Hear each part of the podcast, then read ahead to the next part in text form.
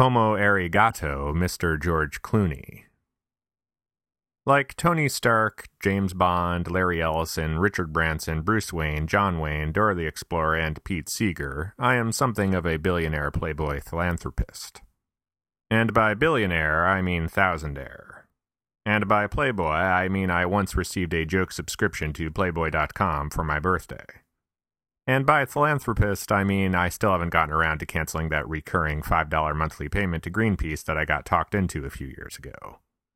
I really need to cancel that.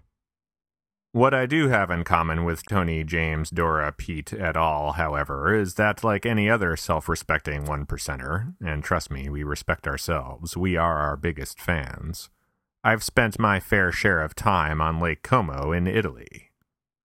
And by my fair share, I mean about 72 hours.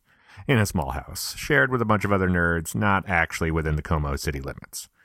Still, counts. Before I continue, a quick primer on Como and its lake for those of you just joining us. Lake Como was formed at the end of the Ice Age when the alpine glaciers pieced out, leaving behind the gigantic Y shaped valley, which then filled up with water and rich people. The city of Como was founded several thousand years later. Roman occupation dates back to 192 BC. Charlemagne called dibs on it in 774, and a thousand years later, Napoleon got his grubby mitts on it in 1796. At the end of World War II, Mussolini was shot and killed on the northern shore of Lake Como while trying to escape to Switzerland. You were so close, Mussolini. So close. Speaking of Switzerland, Como is like two meters from the Swiss border in northern Italy. My metric conversions may be slightly off there. It's really close, though. By virtue of its proximity, there was a proposal a couple years ago for Como to become part of Switzerland. True story. Apparently, the people of Como were into it too, but the motion didn't go through the Swiss government. Something about George Clooney stealing the Swiss National Council's lunch money. So yes, the big joke about Lake Como is that George Clooney like runs the joint or something. He has a house and a boat and a houseboat and a golf course and a sea monster. The Loch Ness monster relocated during the housing boom. I had never heard any of this until I told people I was visiting Como, at which point everyone from my grandmother to the guy at the bodega around the corner, to whom I tell all of my travel plans, started cracking Clooney Como jokes. Are you going to hang out with George Clooney? Say hi to George Clooney for me. Make sure you get a picture with George Clooney. Tell George Clooney Batman and Robin suck dick.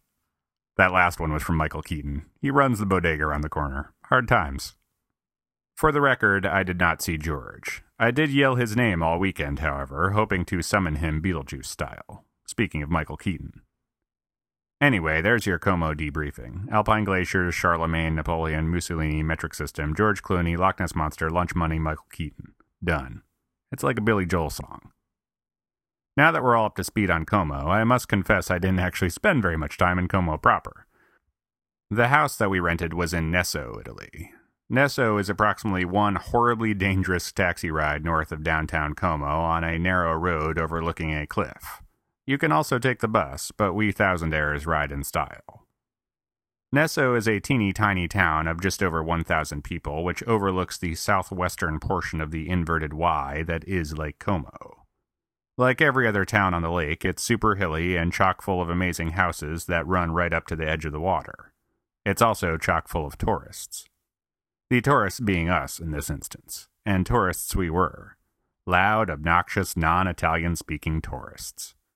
Fortunately, the majority of my seven person group was comprised of British dudes, so hopefully our antics will not be attributed to obnoxious American tourists, but rather obnoxious British tourists instead. I think the high point, low point, of our obnoxiousness came on Saturday afternoon when we decided to rent a speedboat. Because, I mean, why not? The natural beauty and splendor of Lake Como is just asking to be disturbed by a motorboat, right? The motorboat in and of itself was pretty bad, but what really set it over was our brilliant idea to take the boat a few miles north on the lake and then swim ashore to Bellagio from the rented boat.